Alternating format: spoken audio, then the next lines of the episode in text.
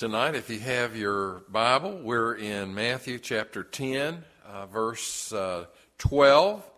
We're going to start there, and we're going to move through a number of verses tonight. I did want to kind of reemphasize what Brother Ed was saying. We're going to have, next Sunday night, Dan is going to be preaching. And what kind of pie was it that was your favorite? Key lime. I said key lime, but I'm flexible. I might have to try more than one just to be sure. We want y'all to make a pie or a cake or something and bring it. And it'll be a fun night. We're really going to miss them. They've been a great blessing to our church and to the Lord. And we want to do this right, send them off with our love. There's also a night of fine dining coming up on October the 27th. If you haven't noticed that, there's a little sign-up list out front. What we're trying to do is get people to meet at the church and then carpool to these various places that we're going so people can make new friends with other folks that are coming and really get to know them and spend some time with them. It's a great way to interact with some new people and then come back with them. And it'll be a fun night. We're eating at a nice place. And I hope you can go and be with us. Well, we're in Matthew 10, beginning in verse 12. As you enter the house, give it your greeting. And if the house is worthy, let your greeting of peace come upon it. Now, the last two Sunday nights, I've been talking to you about principles for effective ministry that Jesus was teaching his disciples. They were going out on about a 2-week mission trip, and Jesus was trying to teach them how to be effective in ministry and mission. And so tonight, these verses are related to that. The seventh principle, we've already covered 6 of them, is ministry reflected in our Lord's teaching here, that you want to concentrate your effort on those houses where the people are receptive to what you're doing. And you would greet them and put your blessing upon them.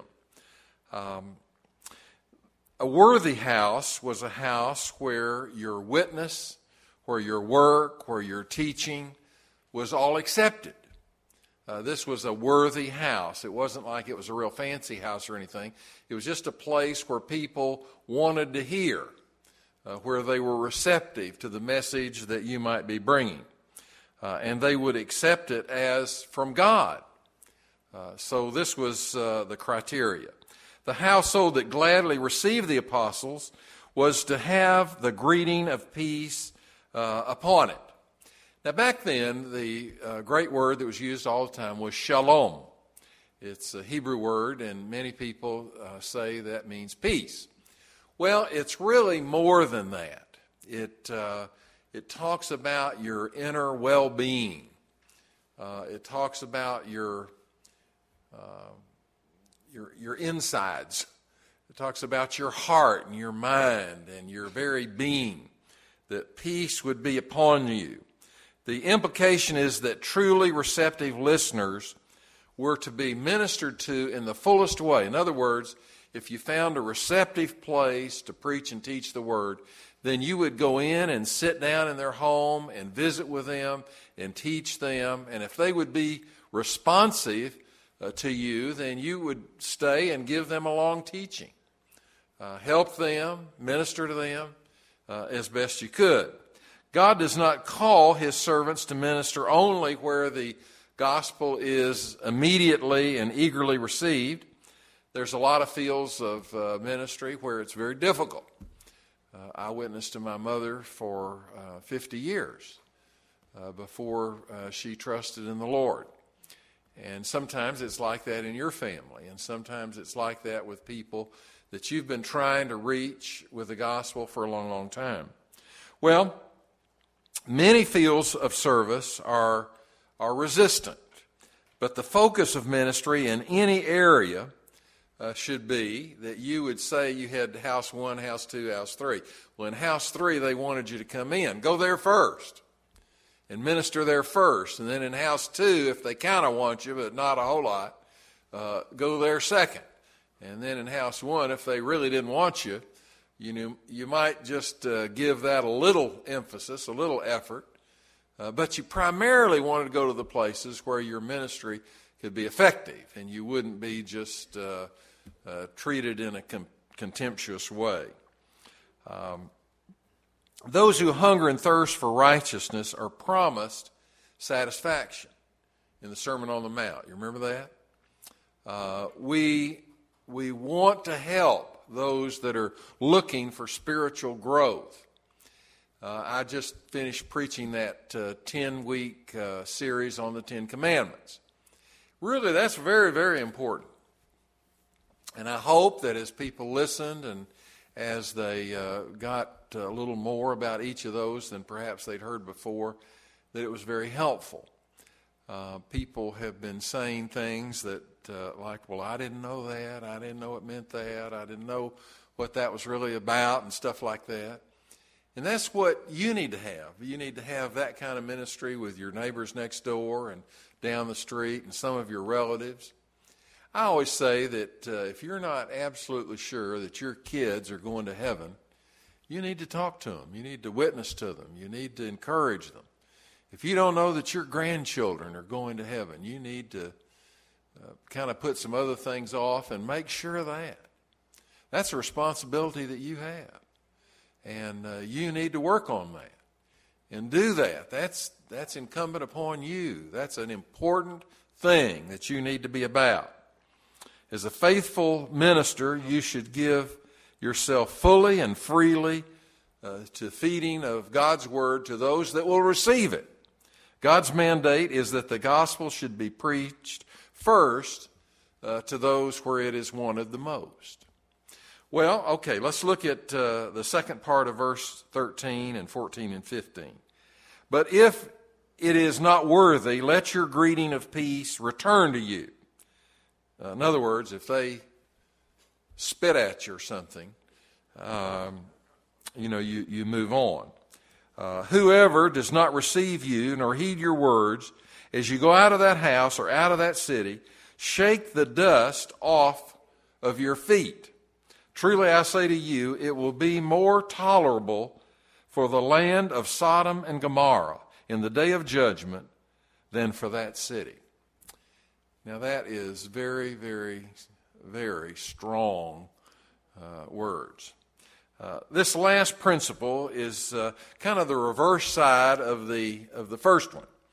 The principle here is if they don't want you, you don't have to knock the door down. You don't have to grab them by the throat and throw them on the ground and say, listen, I want to teach you this.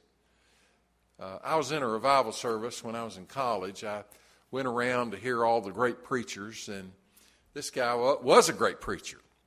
But there was a man in the church that during the sermon, the preacher was preaching a real good sermon, and this man slipped out of one of the front seats, and he went back and grabbed a man that was sitting on the aisle and started, kind of giving him that, like, you need this, you need to trust in Christ. You need to walk down the aisle. I mean, he really, was giving it to him. And I don't think that's appropriate. And I hope you don't do that. If you start doing that on a Sunday morning, I'm going to send some of these people after you because we don't want to do it that way. This right here talks about that. If they don't want you, if they act against you, you need to move on. Now, I know some of you after the service are going to say, well, I'm sure glad I didn't move on because of my cousin or my friend or whatever. So it calls for some, intuitive ability that you have to figure out where you are with that person and maybe the time of their life that they're in. This might sound funny to you, but really the best time that some people are open to the gospel is when there's been a tragedy in their life. When someone has died, and you might then be able to speak to the children or the wife or the husband. Or when somebody gets a divorce, you know, a lot of people when they get a divorce, they're just at wit's end. They don't know what to do and where to turn and all of that. And it's a great time to, say, well, you know, in my life, when I've had a hard time, I've turned to Christ. And Christ has really helped me. And I've made a new set of friends that were on a higher plane than my old set of friends. And things have been different and things have been better. You know, that kind of a ministry. Sometimes people have a horrendous business experience. They lose their business. They are kicked out of their home or something. They have tremendous financial reversal. That's really a good time to share the gospel with somebody and make it very, very clear that the Lord loves them and the Lord wants them to be ever close to Him. So those are kind of some things. The greatest blessing of God is worthless for the person that will just not hear it, won't accept it in any way. God's gospel is offered to the whole world, for whosoever will may come. The gospel is given to everybody. It's not just to a select few. But everybody doesn't want it. You know, most of the time when you're witnessing to a Muslim person, they don't want it. In fact, they want to kill you. You have to understand some of those dynamics. The gospel has the power to save all the world, but all the world is not responsive. And this is what this principle is talking about. The same principle applies to false teachers that come to your house. Have you ever had folks knock on your door and they had a foreign gospel? And, the appropriate response to that, the Scripture says, is not to receive them into your house. That's what the Bible says. 2 John 2, 10 and 11. You want to try as best you can to keep your family, your friends from hearing a false doctrine, the wrong theology. You don't want them to get that. Now, when a house or a city was contemptuous for the apostles and the words that they taught, Jesus said, as you leave that place, shake the dust off your feet. Now, I don't know if you've ever been involved in one of those campaigns where you go house to house or you go to people on the beach. One time when I was a student leader at Southern Methodist University, I took a group down to the coast in Florida, and we spread out and we went like a line through the beach, and we witnessed to every single person on the beach. And some people were, just terribly rude and cussed us and, it was just terrible. And we tried to have the right attitude and keep doing it and move ahead to the next person. Jesus goes a little farther than that. It says, shake the dust off your feet. Move on. When Jews went into a Gentile area, when they came back to Israel, they would stop at the border. This is literal. They would shake the dust off their feet because they didn't want pagan soil in their land. That's what they did. And that's what's talked about here. If the apostles go to a home where they're not going to be received and they're treated rudely, then you need to shake the dust off your feet and move on. You're to treat them like the Jews used to treat the Gentiles. That's what he's saying. It's not that we are to turn away from those that are slow to understand. You know, some people you have to take a lot of time with them. It's not that we're supposed to berate someone that takes a little more work than others. That's not it. What's being presented here is that the Lord has been marvelously patient and long-suffering with us. And we ought to have that kind of responsibility to deal with other people. But if they are cussing us out at the door and being rude and all of that, then we need to move on. You know, you don't have to be a bulldog and say, well, you want to come out here and fight? You know, you don't need to do that. You want to just say, I hope the best for you, and I hope there comes a time in your life when you can see Christ as your Savior. He's been my Savior, and He's been a blessing to me. You know, then move on. Well, Jesus was not speaking of those that were just a little bit rude. He was talking about those that were very rude, and they continued to resist and oppose the gospel in any way. Now, when a person's mind is set firmly against God, you're going to have a hard time turning them around. But you'll just have to use your own discerning powers as to how best to proceed. Now, this last part is very, very powerful language. Jesus warns. Now listen to this. Jesus told the disciples this. Truly I say to you, it will be more tolerable for the land of Sodom and Gomorrah in the day of judgment than for that city. Now, he's talking about that city that is rude to you. You're going to try and minister and help them, and they're very, very rude to you. Now, let me remind you of what happened to Sodom and Gomorrah. God judged them in a way that was almost unbelievable. He rained down fire and brimstone on that place, and it was utterly destroyed.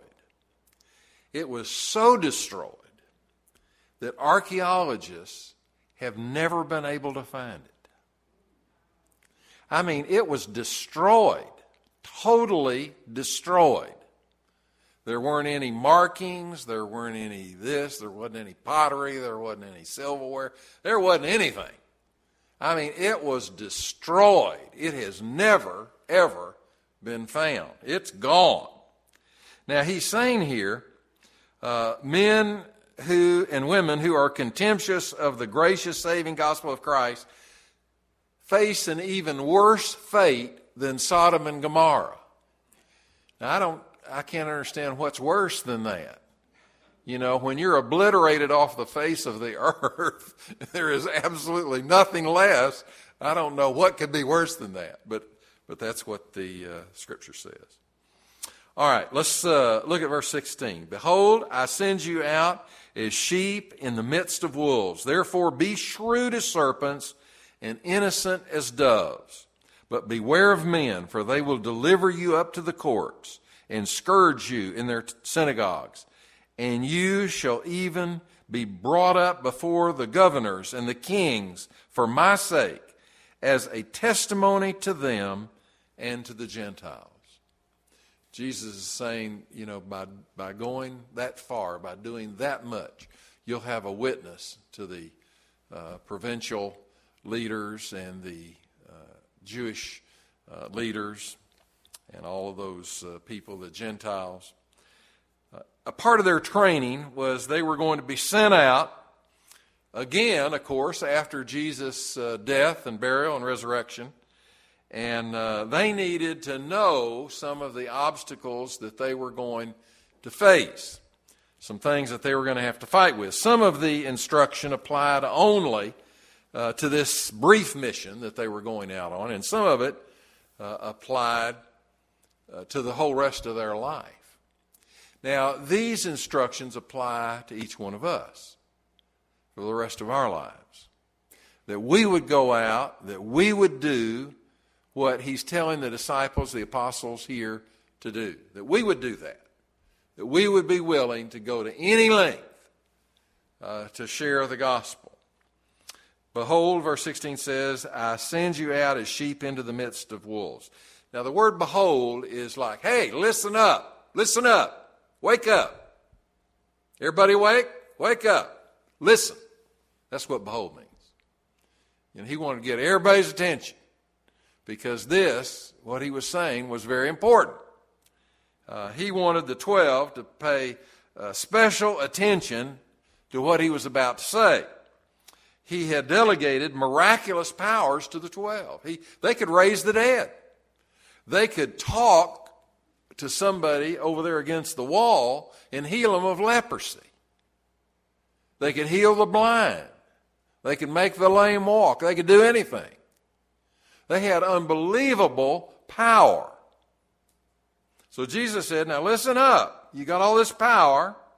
They're thinking that they're going to be invincible. They're thinking, well, gosh, I've got power. I can do anything. I got the power that Jesus had. I can do anything. Well, no, you can't. There are unbelieving sheep in the world, wherever you go. I don't know if you went out to eat lunch today, but wherever you go, there are unbelievers that are just a few feet away from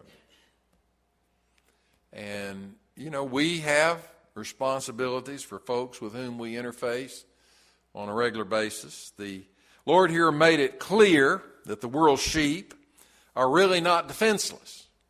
He's saying, even though you've got these apostolic powers that are divinely endowed and marvelous as they are, those powers are not going to save you from suffering at the hands of men.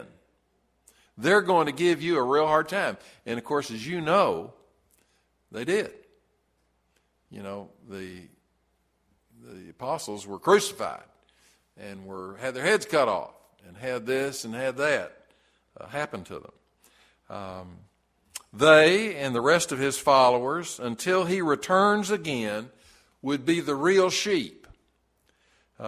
It's kind of paradoxical. Jesus pointed out the tension between your vulnerability and your invincibility. He said, you've got both. You're very vulnerable, but over here, you're very, very strong in what you can do. The miracles that you can perform. Between our weakness in ourselves and our strength in him. We always got to keep that straight. Where's our strength come from? It comes from him, not from us. Between the power of hateful persecution and the power of loving submission. You remember Jesus in all those last days, what he went through? Loving submission. He could have snapped his fingers and they all dropped dead. He didn't do that. He had loving submission. Between the worldly power of the flesh and the supernatural power of the spirit. There's a real paradoxical thing going on here. Sheep are, have any of you ever worked with sheep? We got two here. We got my wife back there. Anybody else? I've read a lot about sheep because when you preach the 23rd Psalm, you have to study sheep if you're going to do a good job on that. They're totally dependent. They're totally helpless. Of all the domesticated animals, they're on the lowest level. They are panicked by almost anything. If a leaf falls, they'll jump and run. If a wolf comes, they'll look at the wolf and just kind of look at it for a while and think, well, I guess that's a wolf. I better go. And so they amble off. They're panicked by things that aren't dangerous at all. And sometimes they're not panicked by things that are. When the real danger comes, they have no natural defense. None. They try and run away, but they're terrible runners. They can't hardly run. They're not any good at running at all. Sheep are so indiscriminate in their choice of vegetation to eat. You have to watch them very carefully, or they will eat poisonous weeds and then drop dead. You have to watch them. They're highly vulnerable to weather extremes. They'll freeze. They'll drop dead. They get all kinds of infections, all kinds of diseases. They must regularly be individually checked for dangerous symptoms, for cuts, for abrasions, for insects, for parasites that get on them and kill them. But the sheep's greatest enemy is the wolf. You know, down through the years, of course in Palestine, the main thing that you watched out for were the wolves. The wolves would come in. People in Palestine understood the nature of sheep and the danger of wolves.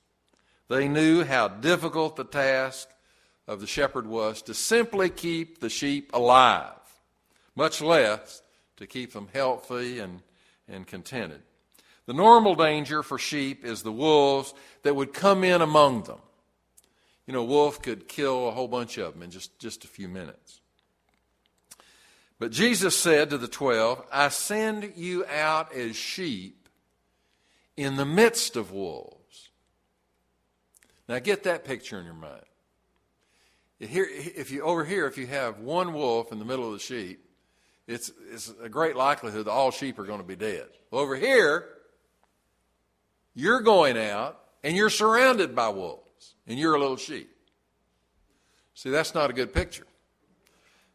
He called them to go into the wolves' own territory. He said, go right out there where the wolves are. Go right out there in the middle of it. Jesus is the perfect good shepherd who loves his sheep with a divine love, who intimately knows them, and they know him, who will lay down his life for them, which he did. He was the great shepherd. But in the figure of the sheep and the wolves, Jesus gave a graphic illustration of the rejection and the persecution by a God-hating world that was going to come upon them. They're going to face that. The 12 went out to do this job, to do this mission work. And he wanted them to know the cost of discipleship. One of the best books I've ever read in my whole life is The Cost of Discipleship. You ought to get that book and read it. It's a classic. It's a great book. I guess we have it in our library. Sandy in here? Do we have that book, Cost of Discipleship? We ought to get that book if we don't have it. It's one of the classics. The world will continue to make raids on the church. Now, you know that. Just as wolves are going to raid the flocks of sheep. Paul said, I know after my departure, savage wolves are going to come in among you and hurt the sheep, not spare the flock. Jesus had already warned his followers of the false prophets who come in sheep's clothing. They're wolves, but they come in sheep's clothing. Jesus, the good shepherd, sends his disciples into the hostile world of ungodly souls to share the good news of the gospel of Jesus Christ, because that's where they can serve him best, and that's where they can be the most effective in leading people to the Savior. Now let me say something that I think is the most difficult issue that we have in today's world. Many of us just spend all of our time with good Christians. That's not what God has called us to do. God wants us to interface with some lost people. He wants us to meet some lost people and to witness to them and to work with them and to try and help them, try and bring them toward Jesus. Now, if you get up in the morning, you go down and eat breakfast with a bunch of Christians, and then you go on a walk with a bunch of Christians, then you eat lunch with a bunch of Christians, then you take naps at the same time, a bunch of Christians, then you eat supper with a bunch of Christians, and then you watch TV with one or two Christians, you see, you haven't done much. You know, you haven't done much. We need to interface with some folks that are lost. I mean, that's the only way we're going to We're going to reach the world. Well, the Good Shepherd sends his disciples out there right in the middle of all of it. There's a popular appeal. You know, some of the guys that are preachers on TV, they say, you know, God really wants all of you to be rich, and God really wants all of you to be very healthy. And some people buy that, and they think that they're moving toward ease and comfort and riches and advancement and ambition. And the leaders use that kind of enticement to motivate unbelievers to trust in Christ. That's what they preach. You know, if you come and follow what I'm saying, then you can have all these great, wonderful things in your life. Well, the problem with that is that Jesus promised hardship, suffering, and death. That's what he promised. So you don't hear that much on TV. You know, I bet you could listen for a long time. You never hear that on TV because that really hurts the offering, you know, if you preach a lot of that. Well, ministry can be very, very difficult. I mean, very difficult. You can lose your friends. You can lose your family. You can lose your own way. You know, you can really be hurt.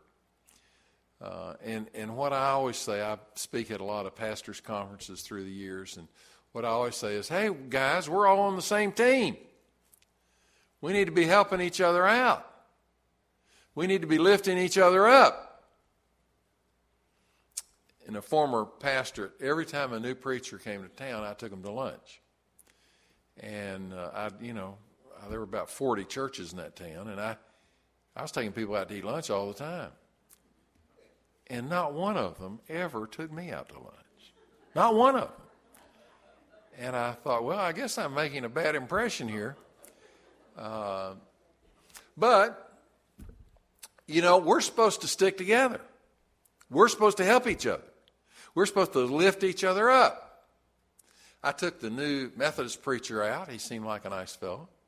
He hadn't called me back, but... I took him out. We want to lift up where we can. We're in this together. We're all serving the same Lord. We want to work together. That's very, very important. We need to help each other. We don't want to be killed by friendly fire. I think all of you know what friendly fire is. Spencer, tell them what friendly fire is. He says that's when your friend shoots you.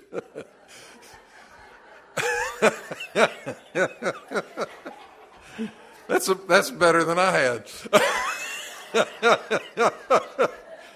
That is what it is. That's friendly fire for sure. Well, tonight we want to invite you, if you're here with us.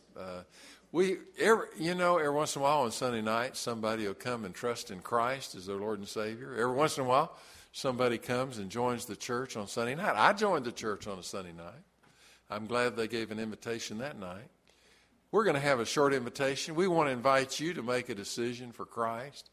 And we want you to follow him, you know, to maybe change your schedule for tomorrow where you can be around some folks that aren't saved. And you can have a ministry with them. Well, tonight, I'm going to stand down in front. We're going to sing a song. If you'd like to make a decision for Christ, just slip out, slip forward. Let's stand as we sing.